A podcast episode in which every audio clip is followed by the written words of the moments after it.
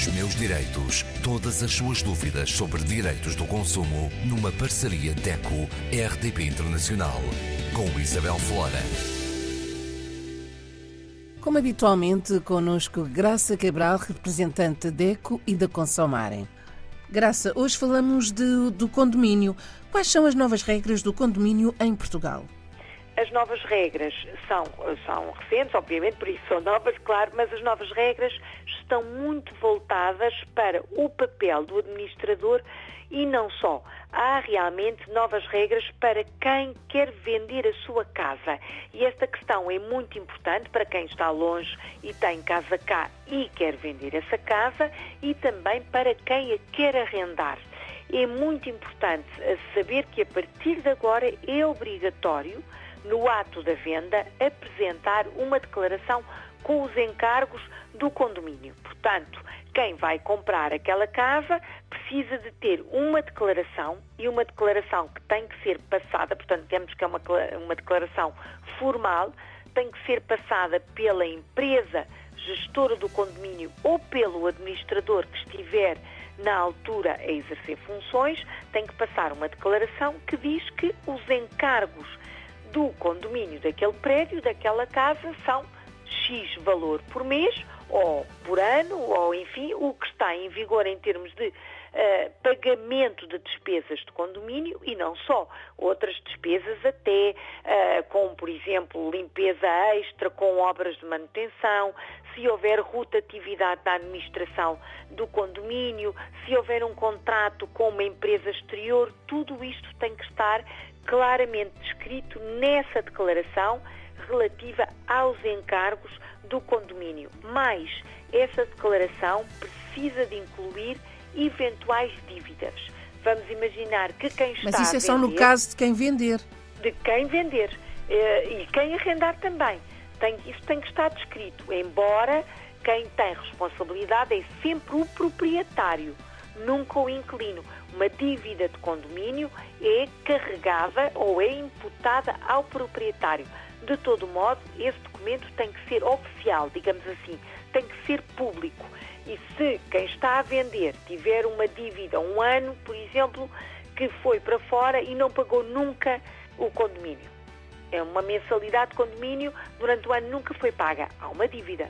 Essa dívida tem que estar inclusa neste documento e quem vai comprar tem que saber que há esta dívida e depois a sua resolução fica entre o comprador, claro, e o vendedor. E têm que chegar a um acordo, mas aqui a questão é que é obrigatório apresentar esta declaração.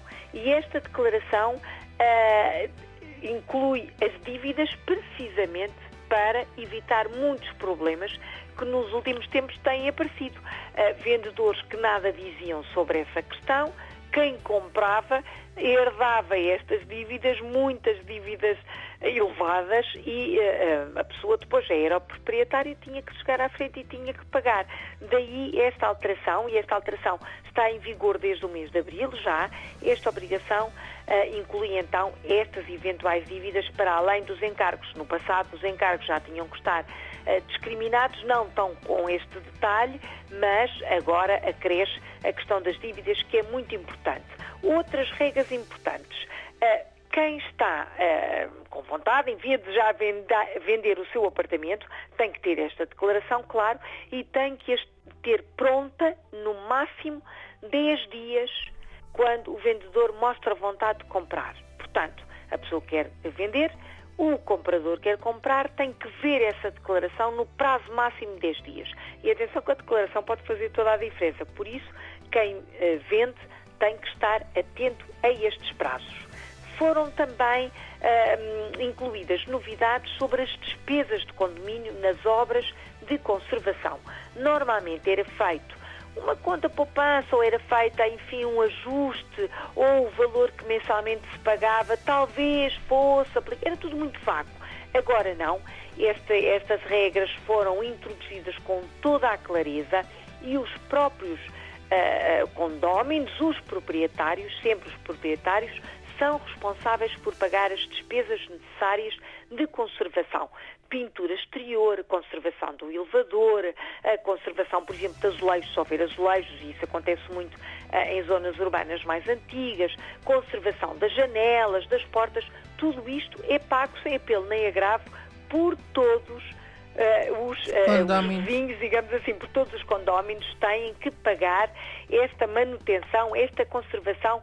Não adianta andar para a frente, enfim, empurrar essa despesa, porque, uh, obviamente, as despesas têm de ser pagas, têm de ser pagas em conformidade com o valor das frações de cada uh, condómino. Por exemplo, se houver uma situação, e também acontece, de alguém que tem o esquerdo e o, direito, portanto, comprou os dois, os dois apartamentos, então aí tem que pagar de acordo com a fração que tem. Mas este pagamento é feito por todos mesmo que uh, haja alguma alegação ou porque não usufrui desta parte e porque eu moro no resto de chão e não uso o elevador. Não, as obras de conservação têm que ser pagas por todos.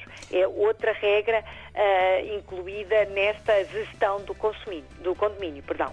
E com estes novos tempos, Graça, eh, é possível fazer uma reunião de condomínio através de videoconferência? É, sim, senhora, é. Uh, claro que é preciso uh, acautelar que todos têm acesso uh, enfim, à, à, internet e estes meios para fazer uh, a sua Assembleia ou participar na Assembleia em videoconferência. Pode também ser um sistema misto.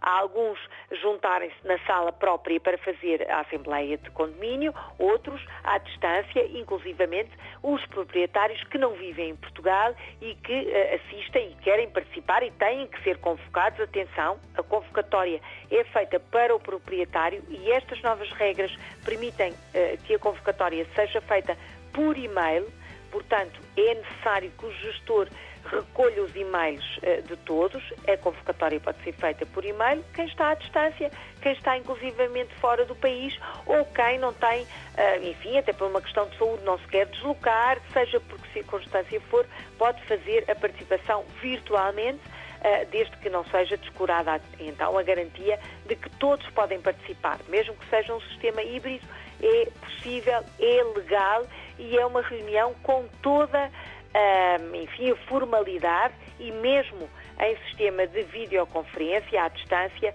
é obrigatório que seja escrita uma ata dessa Assembleia de Condomínio.